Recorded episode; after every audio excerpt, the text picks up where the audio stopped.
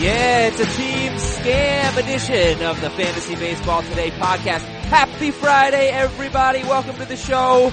Hope you're ready for an hour of awesome fantasy baseball talk. We got plenty of your emails at fantasybaseball at cbsi.com, fantasybaseball at cbsi.com. We got some combos to talk about and the dreaded sophomore slump.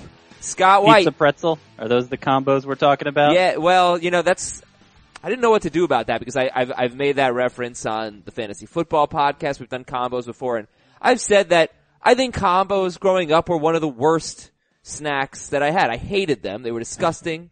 that cheese in the middle of the combo is revolting, Scott White. Uh, you know, you know, it was gross. What? Handy snacks.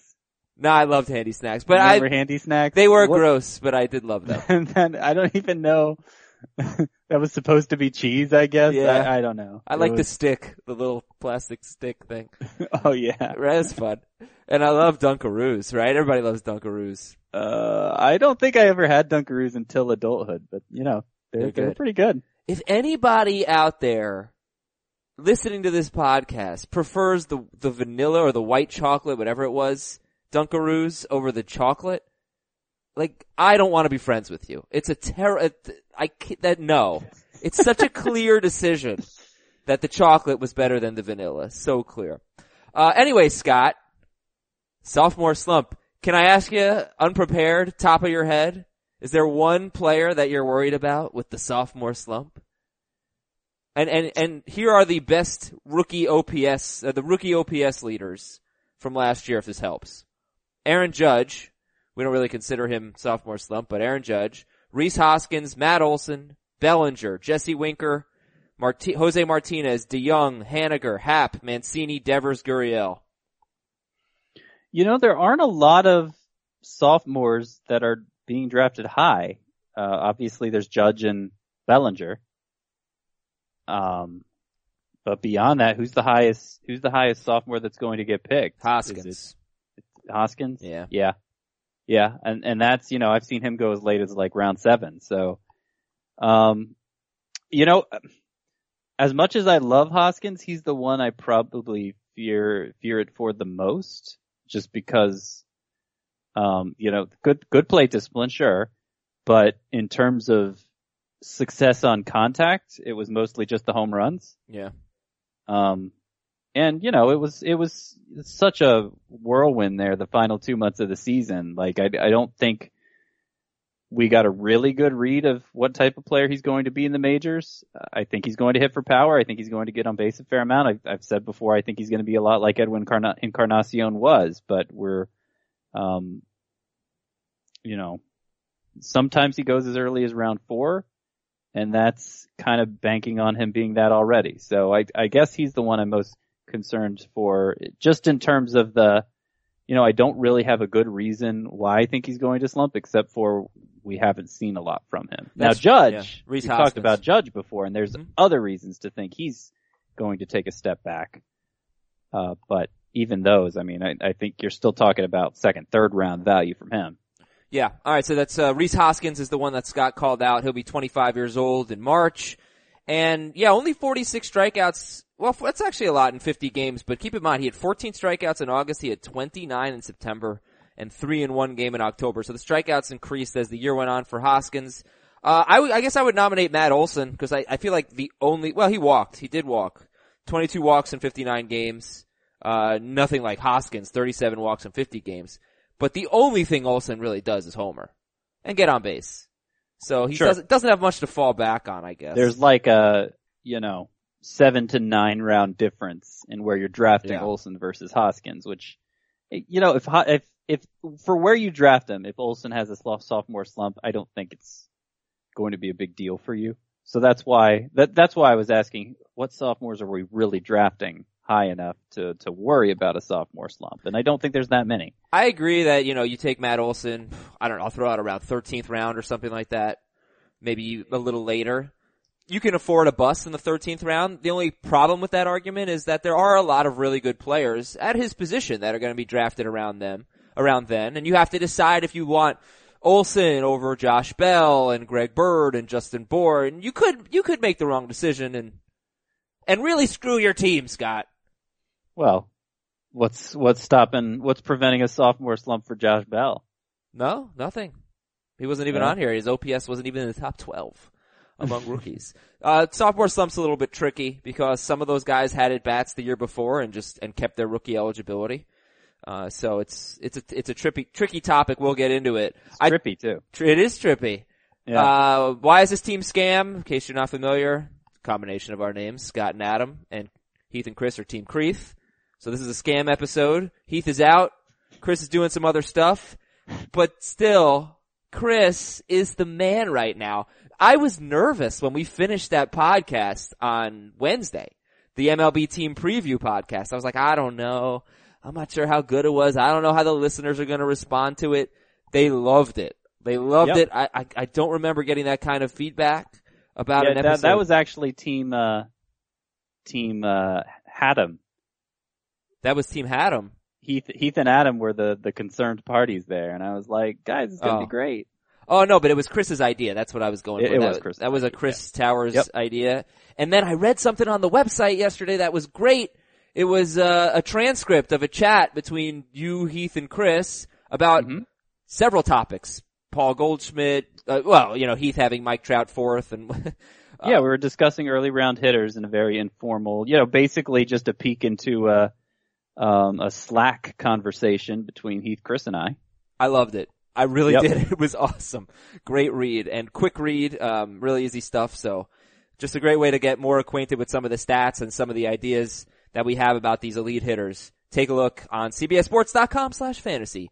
Uh, Scott, not a lot of um, news and notes today, but we might not get a pitch clock this year. I think we should hold off on talking about the pitch clock until we actually have concrete news, and we'll go from there. It really sounds like we're not going to now. If if uh man if Manfred isn't forcing it down the players' throats, I don't know why they're suddenly going to invite it back. So um we're we're not having a pitch clock under the threat of if you guys don't bring the game time down, there will be an even shorter pitch clock next year. So I'm all about them of bring a- the game time down, whatever you can do. move from Scott- Manfred there. Scott and I agree on this. The best thing to do in baseball would to be would be to not eliminate shifts, but I, I'm assu- I think you agree with me on this. I sh- I sh- will speak for you.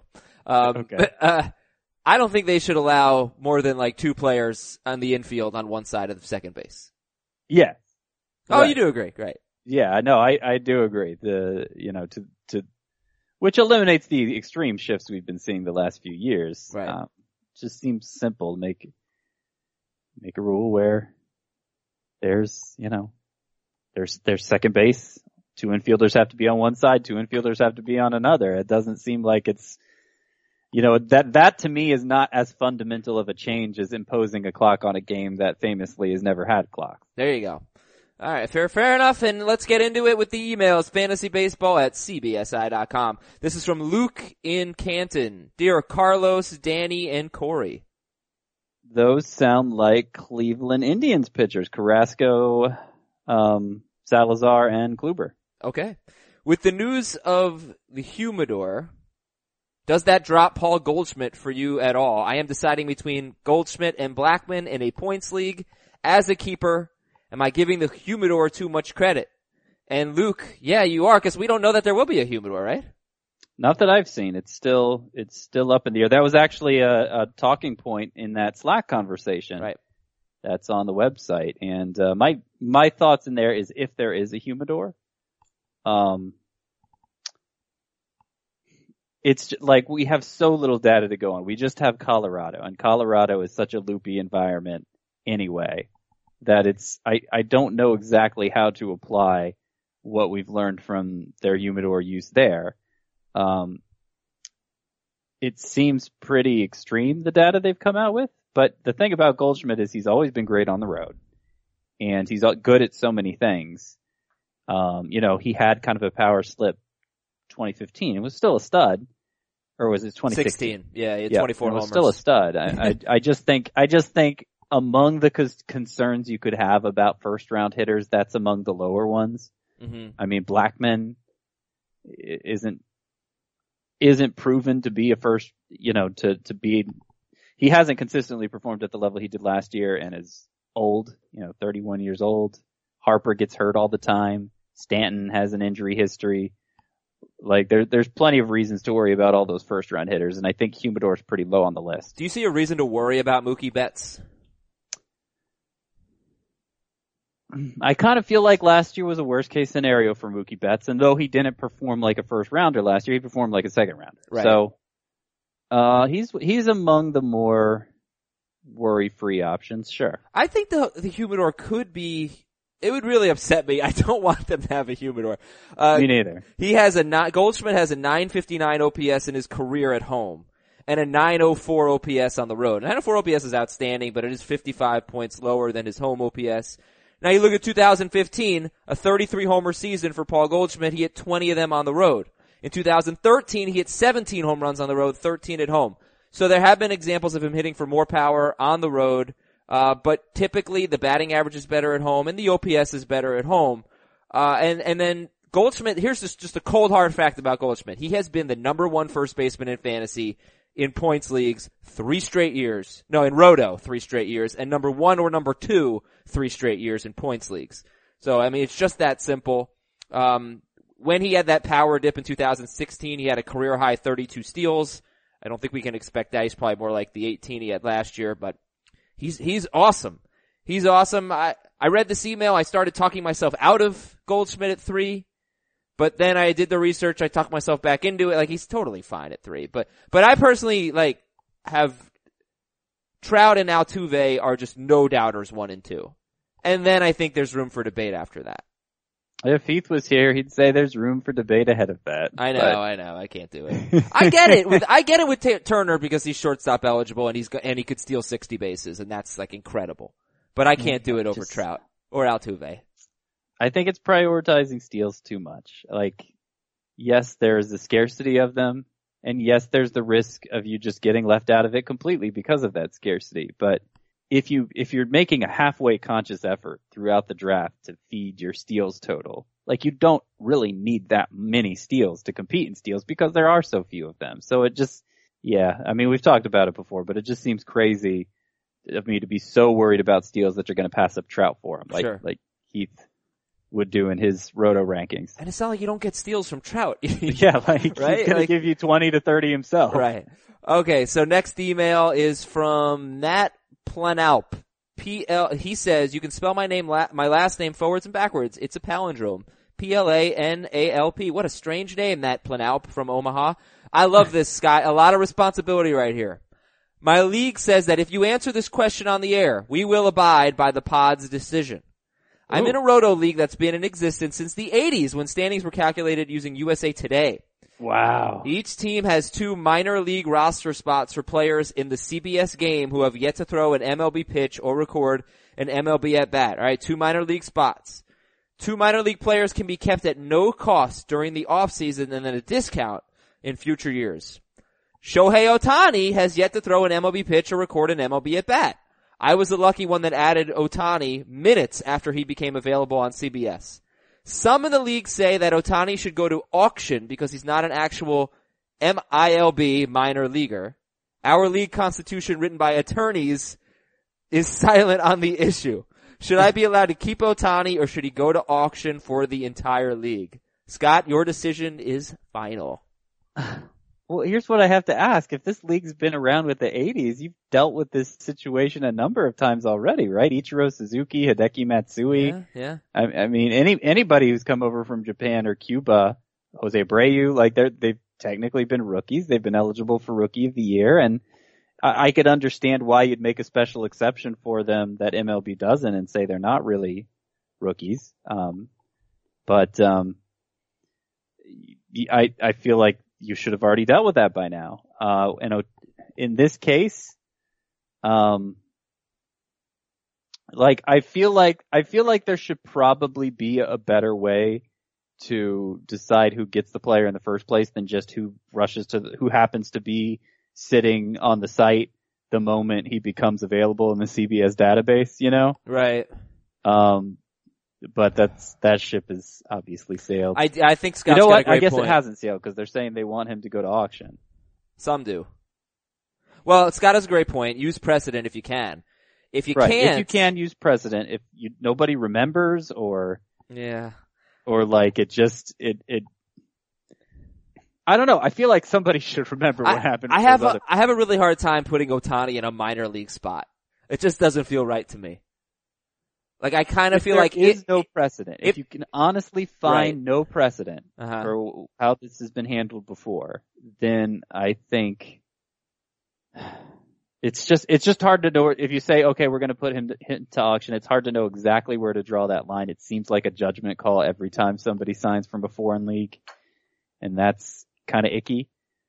Um, but I would say. uh what do you say? I don't know. I, I feel on. like there there probably should be a better way to disseminate these minor leaguers than this anyway. Maybe have like a minor league draft before the actual draft. Like maybe that should be the start of a new precedent and then these players could be eligible for it and and there wouldn't be any judgment calls to be made. All right, since Scott won't make the tough call, I'll do it for you. I think that if there is no precedent, then he should go to auction. And I'm sorry. Yeah. I'm yeah, sorry, I- I Palindrome. that. Hopefully there's a precedent. There really should be. This is not an unusual thing by now.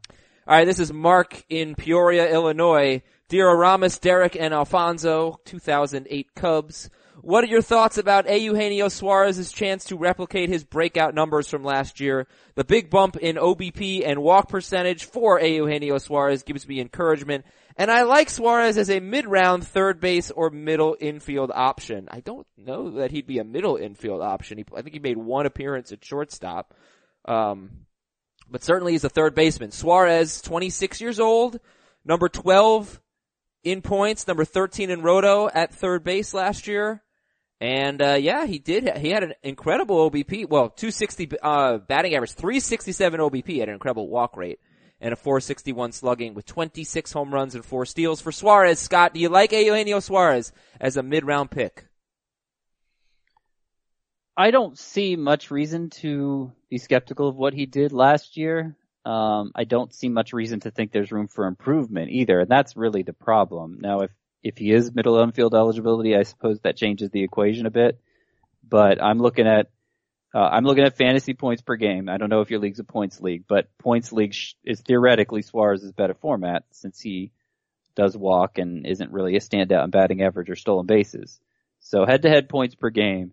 I see Arenado, Bryant, Machado, Jose Ramirez, Rendon, Donaldson, Turner, Bregman, Moustakas, Shaw, Devers, Beltre, Sano, Nunez, Lamb, Wow. Seager. Really? Like there's Wow. there's at least 15 third basemen who average more head to head points per game than Suarez last year. Even with these numbers, you're kind of skeptical of him repeating. So I don't see how that's a middle round pick. That Yeah. sounds like a late round pick. Yeah.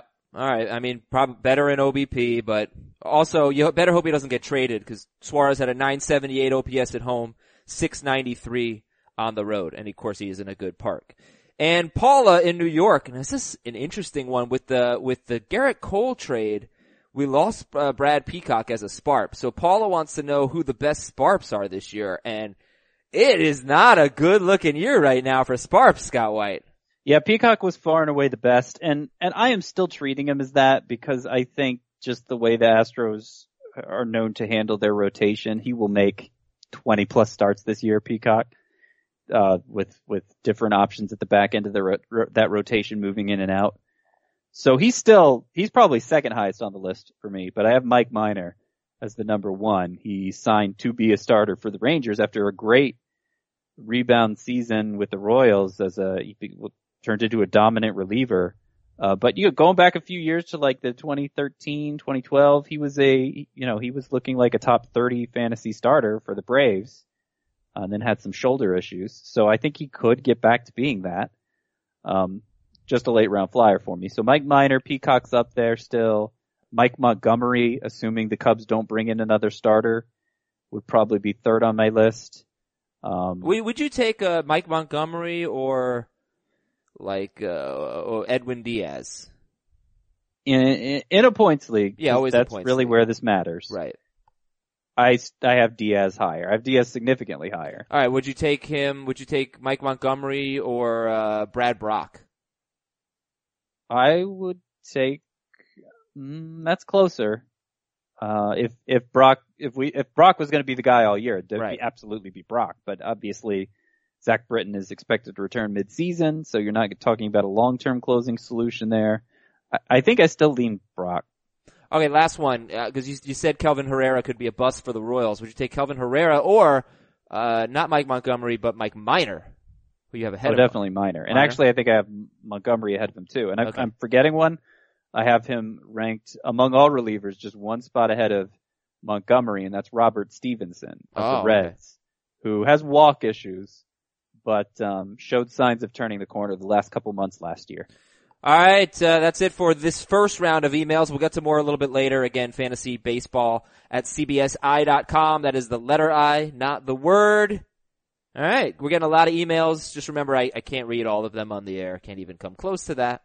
Just, uh, I appreciate your patience. I know I can't get back to everybody.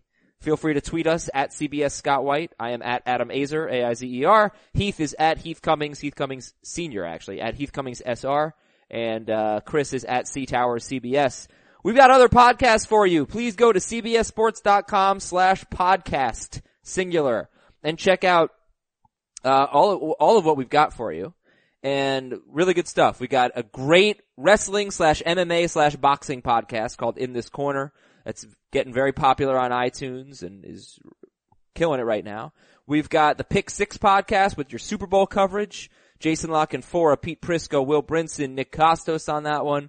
We've got an awesome college basketball podcast, Eye on College Basketball with Gary Parrish and Matt Norlander. I won't go through everything, but the last one I'll tell you about is our DFS podcast. So we, we don't do a ton of DFS on, on this show, uh, a ton of FanDuel and DraftKings and Draft app, but we do on the, uh, on the DFS podcast, which is the Sportsline DFS podcast. Heath is on that every day with Mike McClure. I am on it occasionally. I think I'll probably be on more during baseball season, but right now it's mostly basketball plus golf, and uh, we had a Super Bowl edition yesterday. Scott, uh, ha- are you involved in the thing that is sweeping the nation, the craze that is sweeping the nation right now, the HQ trivia game? I am not. I am usually left out of crazes, Adam, and this is one I am happy to stay out of. Ha- why? It's so, so fun. I'm so into it. Oh, they're mining data. You sign up for that app, they're mining your data, and for what? So you could maybe win, uh, I don't know, Oh, last eighteen night. dollars. La- oh, last night the the winners had six dollars and nineteen cents each. oh, oh wow, oh boy, They're mining Yeah. my data. What does that mean? They're mining my data. They're mining. They're they're finding all your personal info. They're they're They are uh, not. they're building a profile on you. They're Well, absolutely doing that. I like it, and 1.1 billion people like it every weeknight. And then I don't know. I haven't done the afternoon round, but it's fun. All right, Scott. Um, let's do some combos. So I actually put these to Twitter polls as well. So we'll see what the people want. Do you want?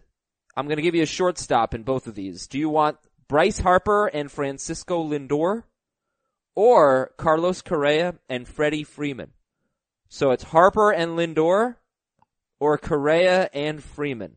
Who do you want? I actually want Correa and Freeman here because I feel like Freeman is a first round caliber bat, has proven it two years over, who just do- doesn't fit in the first round, just gets pushed out.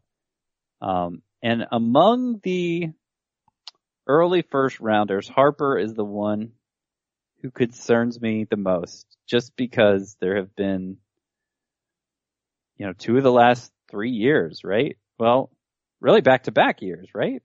With Where injuries, he- yeah. he's kind of let you down. I mean, in a big way two years ago, and then last year he was going fine, but then missed a couple months last what the last couple months of the season. He's only right? had he's only had one season where he hasn't let you down in his career, Bryce Harper, right? yeah. Now, I mean, there's something to be said for well, if he's producing like he did last year on a per game basis, oh, two thirds of a season. I mean, he's still an elite outfielder, and that's true. But um, I, I think there's cut there's the way his style of play is is kind of invites injury. I Yeah. feel like. You know what? I I do want to bring this up about Harper though. It is a contract year, and not just a contract year, but he's about to sign probably the biggest contract in baseball history. If if Machado doesn't, but I think he will. I I like that. I, I like that for him. And I know some people don't think that matters. Sometimes it's mattered in the past. Sometimes it hasn't. I like it for Harper. I, I think he's looking for a four hundred million dollar contract. you think he's just gonna he's gonna do the Rod Tidwell thing? I don't know, man. I just I, he's he's hurt. definitely risky. Here's a here's a strange thing. Freddie Freeman, right? So last year he got hurt, Yeah, he got hurt too. I mean, that's but he was bringing up. He was incredible last year. But but two years ago, Freeman hit 302 with 34 homers and 91 RBIs, which is a little low. The 91 RBIs, 302, 34 homers, 91 RBIs. Awesome year. He was only the number 14 hitter in points, number 20 in Roto. Kind of strange. Um, a lot of Last year? strikeouts. No, two years ago. A lot of Two- strikeouts that year, and la- and he really improved that last season. Lowest strikeout rate of his career.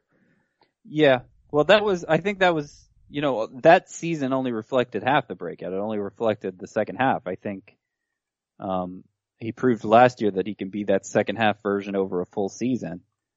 Uh, and, and so that's, I mean, that's basically as good as Harper. And, and then the other half of this is just, I think Correa is first of all better than Lindor. Yeah. And second of all, um, more reliably elite than a Lindor. All right. Well, guess what, Scott? Yes. We lost the Twitter poll because I would rather have Freeman and Correa too. Harper and Lindor, 59% of the vote, and Freeman and Correa, 41% of the vote. It's pretty close though. Don't have a, uh, 59 to 41. That's not that close. That's pretty close. It could be like 80 to 20. Uh, so only one of them is a, was a real blowout. so I, I didn't, I posted this only about, uh, I don't know, an hour ago, so I don't have that many votes yet. But here's our next one. Which combo do you want, Scott? Chris Sale and Cody Bellinger? Or Kris Bryant and Jacob DeGrom? Do you go for the elite pitcher here or the more proven hitter? Sale and Bellinger or Bryant and DeGrom? Hmm.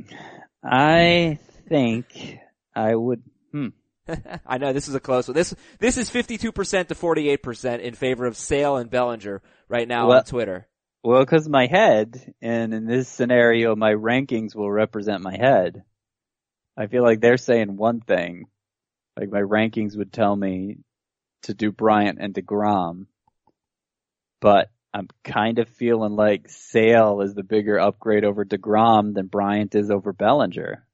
So I'm kind of feeling Sale, Sale Bellinger. I was gonna go with Bryant and DeGrom, but I've always been like a man crush on Jacob DeGrom kind of guy. I love DeGrom, and he had 239 strikeouts and 200 and, uh, 201 and a third. I actually think DeGrom is a little similar to Chris Sale. Like, in the past, you've looked at Chris Sale's ERA and been like, how? How is it so high? And then finally he had, he, I don't think he had ever been better than 10th at starting pitcher, maybe 8th. And finally last year, Sale broke out. I think that could be coming for DeGrom. And I worry about a sophomore slump for Bellinger. Still having a really good year, but not like a an elite year. So per, I would go Yeah. Bryant and Degrom, but I totally get Sale and Bellinger. Oh, those are those are fair points. I understand where you're coming from. I, I think Bryant Degrom is probably the safer combo, and Sale and Bellinger is the upside combo. All right, let's go to the third one here. You want a catcher? I'm going to give you two options here. Would you want Gary Sanchez and Miguel Cabrera, or Willson Contreras? So a little worse than Sanchez, but Jose Abreu, a little better than Miguel Cabrera. So you've got Gary Sanchez and Miggy, or Willson Contreras and Jose Abreu. I will go with Sanchez and Cabrera. This is another close one, another nail biter on Twitter. 52% say Sanchez and Miggy, and 48% say Willson Contreras and Jose Abreu. That's that's as, well, and what was the last one? I don't remember. Also 52 and 48. okay, in favor of Sale Bellinger. Sale or? Bellinger over Bryant and DeGrom. Yeah. Okay. Um, it's cool. I mean, uh, look, I, I did take Sanchez and Miguel Cabrera in the last head-to-head points league draft we did. Sanchez in round three, and Cabrera was, I think, round five, maybe round six. hmm Um, how much of a difference do you think there is between Gary Sanchez and Cody and Willson Contreras on a per at bat basis? It wasn't much different last year. That's just last year. It, maybe it wasn't on a per game basis. It was there was a huge difference, and I I think it's it the it's the distinction is notable because of the way Joe Maddon um employs his lineup. Like like Sanchez, I feel like, especially now that you know Matt Holliday isn't there, they don't they don't really have like a dedicated DH. Oh, you know what? Actually, they, do They do. They do. They have the four yeah, it's outfielders. be. It's probably gonna have to be one Judge or Stanton Right. most every day. Um, so that so scratch that argument. But I feel like Sanchez can is will be more reliably behind the plate for the Yankees than Contreras will for the Cubs, and a lot of those at bats for Contreras will come as a substitute. You know, I never thought about that. Looking at the Stanton trade as a downgrade for Gary Sanchez. Yeah, I hadn't either. Right? this moment. And now look, so so the reason is I we all thought that Sanchez would get some DH at bats. I thought he, you know, would if not lead the position in plate appearances come very close and he still might. But uh they got to keep him they got to keep him in the lineup. So they could go with uh with they have four outfielders. They have Gardner, Hicks, um, Stanton and Judge. Mhm. They could play Gardner in center field and and try to get Judge or Stanton in left field and use them Yeah. as both corner. I, I imagine that'll creative. happen some. Right. That'll happen some. that, like it. I don't think Hicks will play literally every day. I think Gardner will get days off. He's in his mid thirties. Um, and, and so there's still, Sanchez started 18 games at DH last year. So it's not like we're, you know, it's not like he's needing to do it twice a week or anything. to- just to, to meet last year's expectations. Right. But, and, and um, then and the other side of it, you know, the other part of it is the first baseman and I was just so enticed by Miguel Cabrera. I got burned by Jose Bautista last year because I was taking Bautista in sort of a similar spot. I thought he would bounce back and boy, he was terrible. I'm not ready to say that Miguel Cabrera is done. I, he's younger than Bautista was and he's one year removed from being like unbelievable. So I'm so enticed by, by Sanchez, by a Sanchez Miguel Cabrera combo. That's the thing. Like, if Cabrera does bounce back, that is, you, you got the best catcher in fantasy and clearly, um, you know, somebody who's at least as good as Jose Abreu and possibly even better. Yeah. And yeah, between the fact that Cabrera was playing with, uh, I think it was a hip injury all of last year, um, and the fact that he still had great, a great contact profile, I, I think there's plenty of reason to think he could bounce back.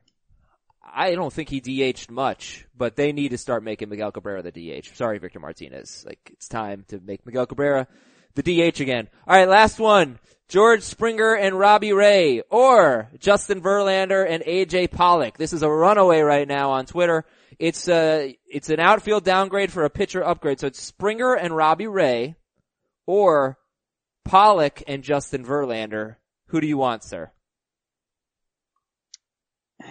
This, I feel like the answer is going to depend, depend on your confidence level in Justin Verlander. Uh, because if, if you, like me, think he's basically what his final numbers the last two years show, that he's, you know, one of the few aces out there, somebody who will give you the big strikeout totals in 200 plus innings. Um, you know, Robbie Ray, what did he have, 160 innings last year? There's a lot of reason to be excited about Robbie Ray, but there's reason to wonder if A, he was as good as he was last year, and B, if he'll ever be as good as Verlander. So, um, you know, obviously Springer is better than Pollock, but Pollock does some things well that, I mean, steals are hard to find and in theory, he should be a good source of batting average too. So I'm, I'm leaning Verlander Pollock here. Verlander Pollock. Well, the people on Twitter think you're an idiot. They say Oh. Springer and Robbie Ray with 72% of the vote. I, the, the tough part, like for you, the tough part is evaluating Verlander, or, well, you think, you know, it's, Yeah, what- well, I just happen to know that like, it seems like the general population doesn't like Verlander as much as I do, and that's been the case for a couple years now. and for me, the tough part is evaluating Robbie Ray. Cause he still walks everybody. He had a really low BABIP last year, didn't give up a Yep. ton of hits. So I, I see so much, uh, po- so many possible outcomes for Robbie Ray, including like you're dropping Robbie Ray by midseason, or he's top three in the Cy Young. I, I feel like Robbie Ray, just because he's so extreme with strikeouts and with walks, is one of the most extreme pitchers in terms of possible outcomes. Do you feel that way? Yeah, I feel that way. I mean, one of the reasons I liked him to break out last year is because the BABIP was so high, but he kind of swung it the other way with similar peripherals other across the board. So, um, yeah, I don't know if he's going to take the middle ground between his last two seasons. I mean, the, some of the some of the individual game strikeout totals for Ray last year were just ridiculous, and so that that leads me to wonder if he has upside beyond even what we saw last year, um, as low as the BABIP was. But yeah, I, I do see a scenario with the walks and with you know the fact that he did have such a low BABIP last year, like you said, where you know, it's not outside the realm of possibility. We're just dropping him mid-season because he's, he can't get out of his own way. Like, it's the, it's not a likely scenario, but it's, it's among the scenarios. Robbie Ray was the number 13 starting pitcher last year in points leagues, and I probably don't have enough time to look up where he was in Roto. It was right around there in Roto. I think it was a little worse because his whip was kind of high. Um, nope. I'm looking at projections. This is a real, real dud of a research segment here, Scott. Let's just say he was around 12th in both formats and, and get on with our day. Uh, which brings us to the sophomore slump. Uh, how, how much do you buy into it just in general?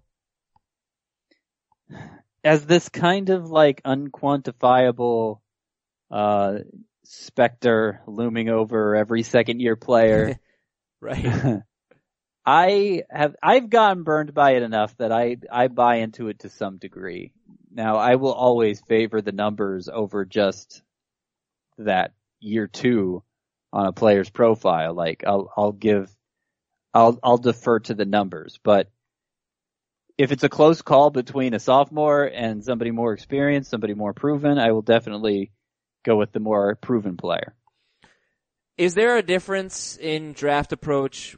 We talked about the one hit wonder, one year wonder, whatever you want to call it uh, that that whole phenomenon earlier this week, and you said you'll take them at a value.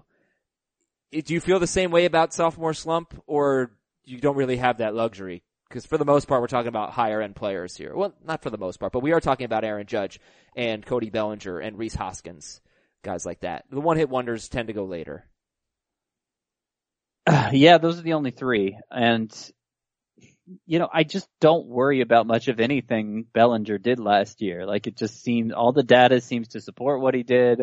It's exactly what he profiled as in the minors. Like I, I don't, I, I just feel fine about Bellinger, and it seems yeah. like I'm, I'm among the higher ones in the industry on it. But so. you know, like you, you bought into Trea Turner last year. You, you knew that he wasn't going to have the same type of batting average. Um, but you thought, you know, he hit right. You hit. I forgot what your argument was, but he had enough line drives. You thought he'd hit around 300 or something like that. Yeah, no, his line drive rate last as a rookie in that partial season was among the highest in the in baseball. Mm-hmm. And then his sophomore season last year, it was one of the lowest in baseball. this is Trea Turner. And the thing and, is, as a fantasy player, Turner was amazing, but that's because of the steals. He, his OPS went down from 937 to 789.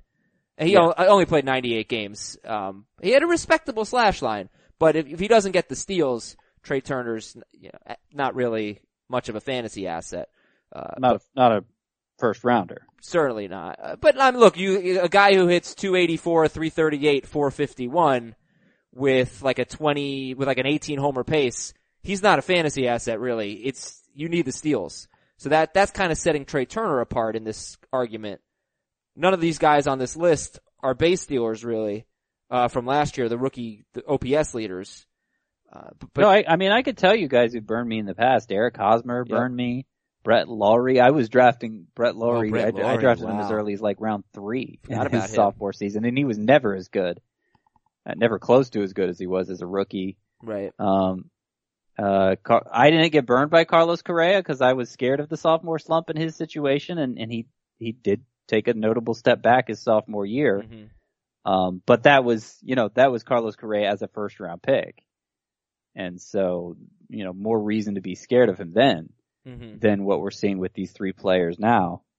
Um, like I said, there's, you know, it's not like I'm confident in all three of Judge Bellinger, Hoskins, Judge I don't think should be a first rounder, but there are reasons beyond just the fact he's a sophomore that are, are leading me to say that. I guess the concept behind it is adjustments were made and guys struggle. Uh, you know, the pit, like the league catches on to them. Judge is a yep. little bit different than Hoskins, certainly than Hoskins. He has a lot more MLB experience than Rhys Hoskins. and uh, more than Cody Bellinger because Judge had what like 84 at bats or something in 2016. Uh, well, he had 27 games in 2016, and um, and started the season with the club, whereas Bellinger was a little bit later than that. Uh, Mhm. so you know, I I don't know if this even applies to Aaron Judge. We think he's going to be worse than he was last year, of course, but I don't know if it would be a sophomore slump situation. That's kind of the tricky Yeah. part of- about I mean, this. that maybe wasn't that kind of going on the start of the second half. Yeah, that's kind right. of adjusting to him. Or he- or it was the shoulder injury which he which he was playing through. He had surgery. maybe, yeah. And and just to give some other past examples, I mean, Jason Heyward Mhm. um, was never as good as his rookie season. Uh, I think Buster Posey, just going off memory here, but I think he took a notable step back his second year. Jeff Francoeur, if you want to go further back, Trevor Story, sure. He's horrible. Wil Myers is a great 831 OPS as a rookie for Wil Myers, 614 the following year. Well, Puig, yes, you're Puig. Puig, yep.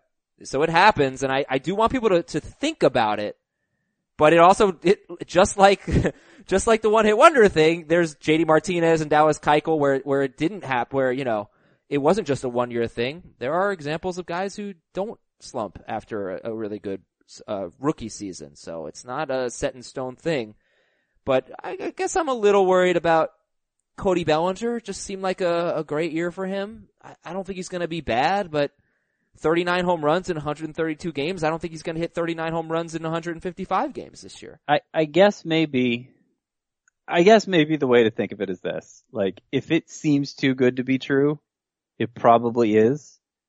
Like, that was certainly the case in Hosmer, Lawrie, um, Carlos Correa that he, OPS'd like a thousand Right. coming up as a rookie shortstop.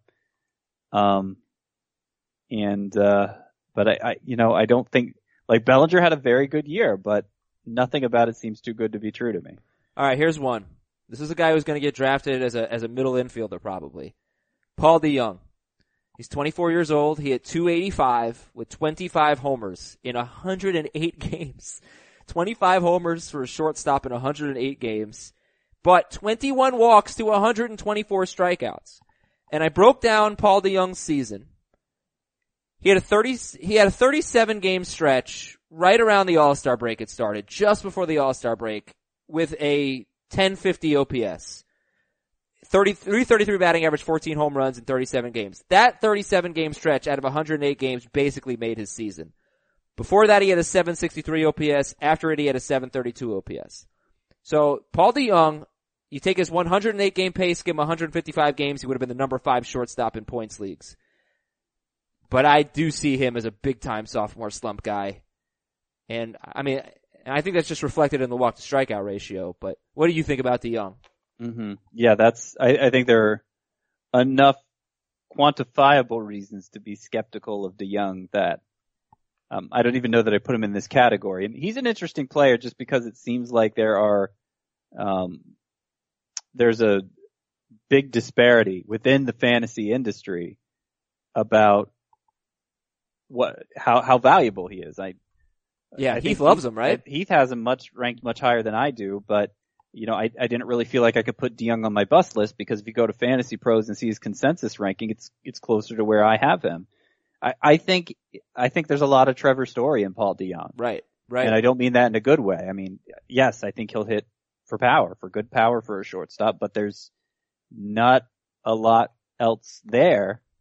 And certainly if you're talking about a points league scenario, he walks so little that even as well as he performed last year, it wasn't, it wasn't like he was a standout. well, he, if he had, if he had played, if he had played 155, I don't know what it was on a per game basis. Yeah, well, I'm telling you you, on a per game basis, he was, um, 2.84, which was basically what Xander Bogaerts was last year. And I've, we've talked before about how Bogaerts didn't have a great year. It's, No, it's but- about what Andrelton Simmons was last year. It's But those what, guys were, what did Bogaerts finish as, like eighth or ninth in shortstop? Cause I, cause he he, was, he was a start, he was a starting caliber shortstop, but he wasn't a standout is what I'm he saying. wasn't. No, uh, he was sixth. Uh, he's probably seventh because Machado's not on this list. Uh, yeah, um, no, like, I, didn't- I don't see it- a better scenario, young, the young delivering a better scenario than he did last year. right. And if that's what his best case scenario looks like, I, I don't know. I don't. scary. I don't see much reason to get excited. It's it also reminds me of Rougned Odor. Just horrible plate discipline, and it's just not a good thing. And uh, all right, and, and then I think uh, one thing that you might want to look at is guys who do a lot of things that even if they do slump at the plate. Trea Turner, a perfect example, and Andrew Benintendi, a perfect example. He went from an 835 OPS to a 766 OPS. It's not good, but 2020 guy, he, his plate discipline was good. He still was a valuable asset. And even though I would call Benintendi a teeny tiny minor bust from last year, he still mm. was a guy that was worth starting and didn't kill your team like some of these others. No, I yeah, I I liked Trea Turner's batted ball profile last year. You pointed that out, and I I guess I was wrong about that. But one of my arguments for Turner last year too um, was he's good at so many things that he can afford to lose one and still be a stud, and that's that's exactly what happened. He lost the batting average and was still a stud. Right. And though he do, he's not a true sophomore because you know he he'd gotten so many partial seasons that he wasn't a rookie last year. That's kind of the same argument I'm making for Tommy Pham this year. Okay. Yeah, yeah. Pham doesn't really feel like a sophomore to me. He, he he's technically not, but um, and he and he's 30 years old, which makes him even less so. But, Right. He's like uh he's like the quarterback in uh Necessary Roughness if Yeah. he's a sophomore. what was his name in the movie? Paul was it the hell was his name? Paul? I don't know. You've seen it, right? No, I just went. I just laughed because it it sounded like it made sense. I get I, I got the name? context of it. Is it Scott Bakula? I get him and the guy from Charles in Charge. Yeah, that's Scott Bakula. What's Ch- Charles in Charles Charles in Charge's actor's name? Come on, Scott. Scott Baio. Yeah, no. Ah, Scott. yes. okay. Well, they're both Scott B's, so I can understand why you mixed Yeah, them up. what was Scott Scott Bakula's Bakula was? Quantum Leap, right? Yeah. What was his And- name in Necessary Roughness? Ah, I feel like it was Paul. Alright, we're gonna look this up. And we're gonna read some emails.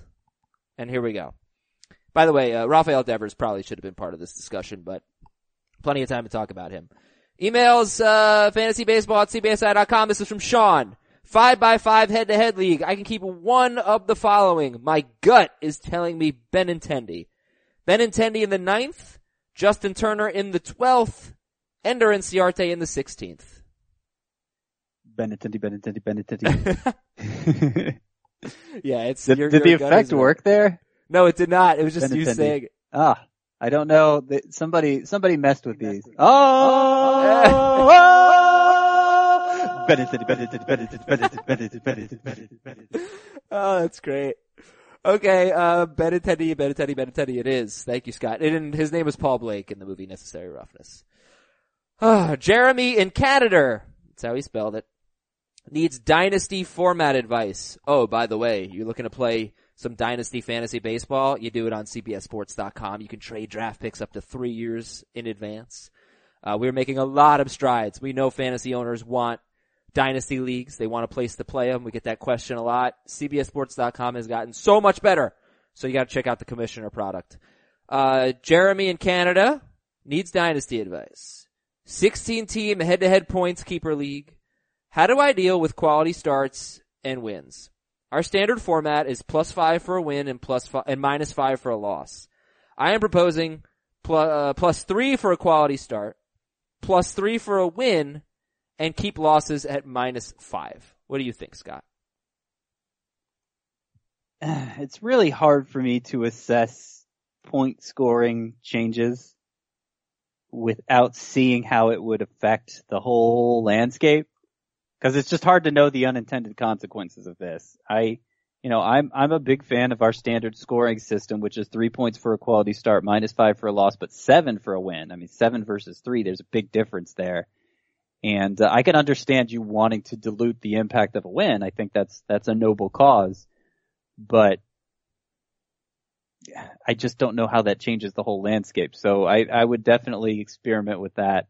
Um, I, like, I, I'm not comfortable giving this the go ahead without seeing what it would do. I mean, All right. Well, I, I, maybe I'll compromise I think you say, definitely need to have three points an inning. If it's one point an inning, then no, that's, uh, that's not doing enough to separate the good pitchers from the bad pitchers. I'll, I'll compromise. I don't love plus seven for a win when you have plus three for a quality start and minus five for a loss. Doesn't really make sense. I think it values wins too much.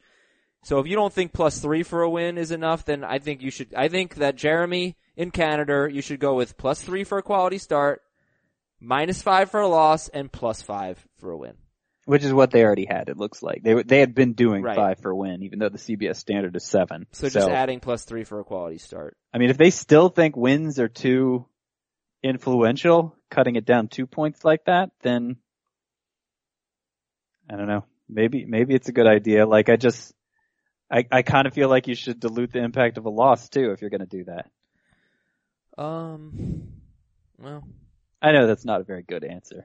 People right. want Uh, by the way, I wanted to give out a, a URL. If you do sign up for a commissioner league on CBS Sports, go to cbssports.com slash FBT, as in fantasy baseball today. cbssports.com slash FBT. Alright, here's an email from Gmail. No name, just says Gmail.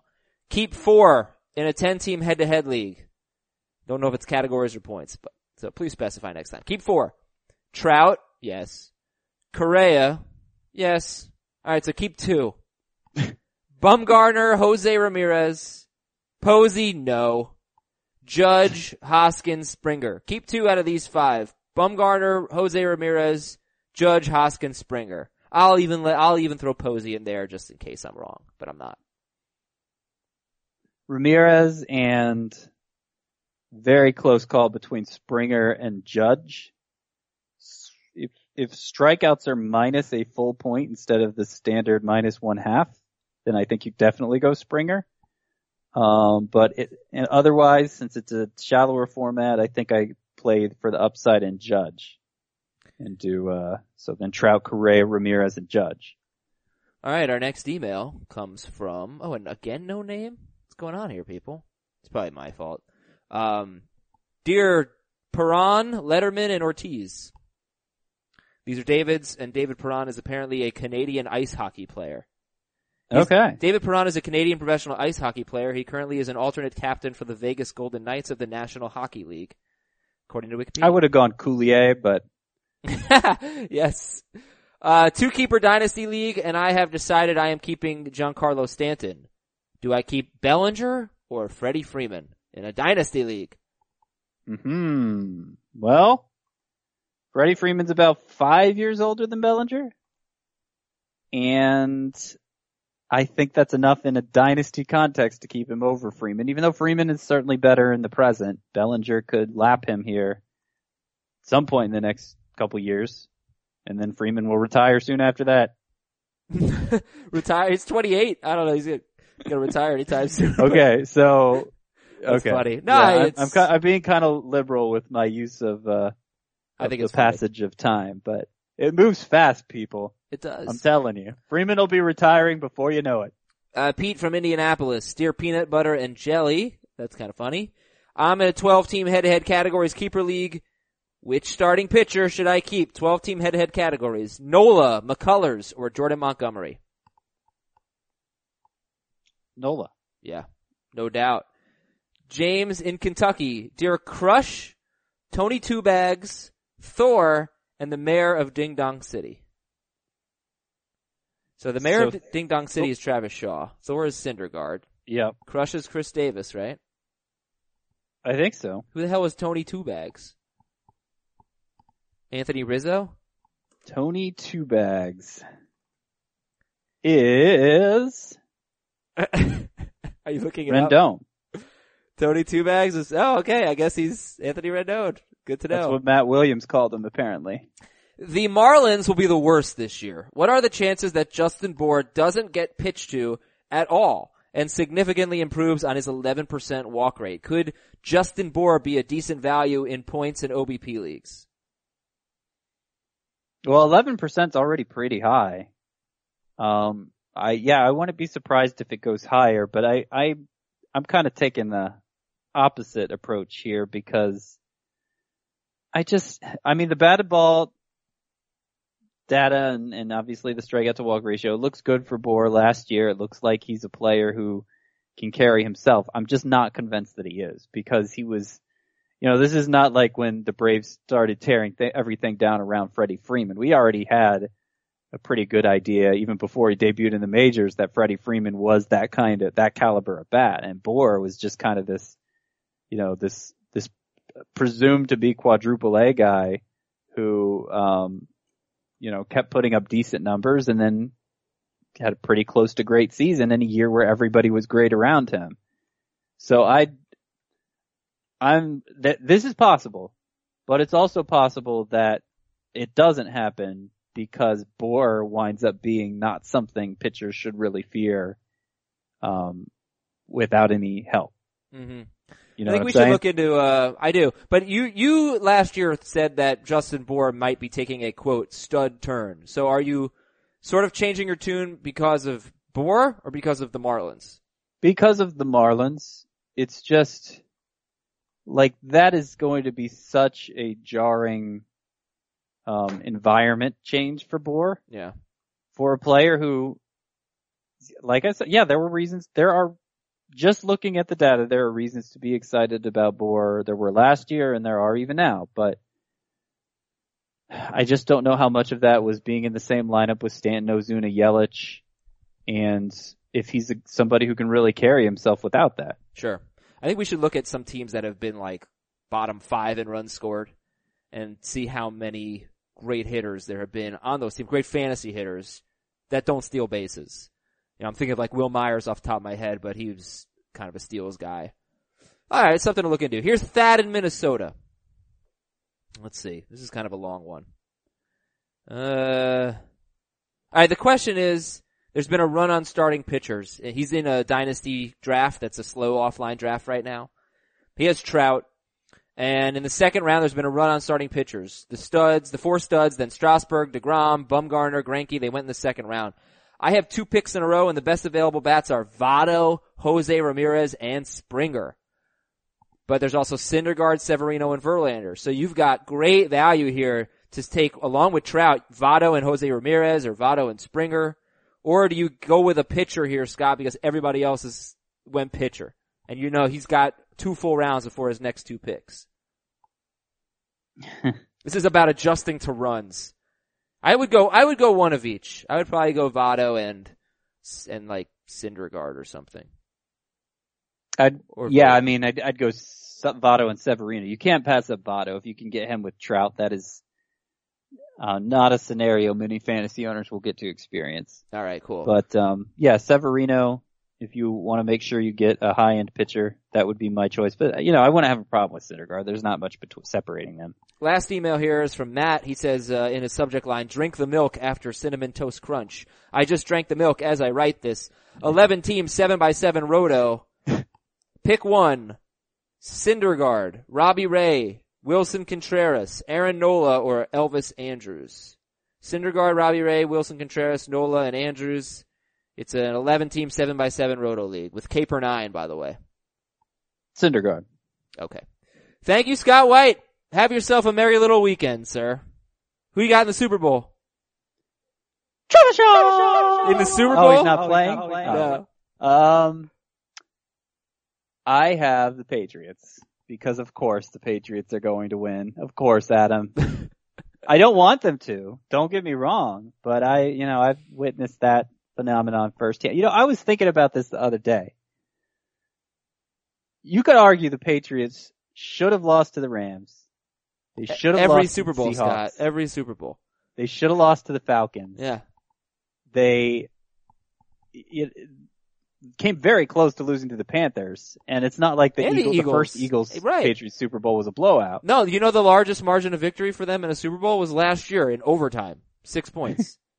Every, and that's why I'm excited because I think, well, I'm not really that excited because I hate the team so much as a Giants fan, but I think, uh, that every Patriots, every Patriots Super Bowl has been a, an exciting game. I mean, last year I thought was kind of a crappy game. I know people hate me for saying that. It was two crappy halves of football. Um, but, uh, no, they're always close. They're I was on close. pins and needles at the end. Adam. I'm sure you were. And I, was, too, but for you know the first 40, 43 minutes or whatever it was. two wrongs don't make it right. That's how I felt about last year's Forty three Super minutes of game time. Probably like three hours and forty three minutes of actual time. We gotta get out of here. Take it easy, man. We'll talk to you on Monday or Tuesday. Next week we might have four shows for you. Everybody enjoy the weekend. See ya.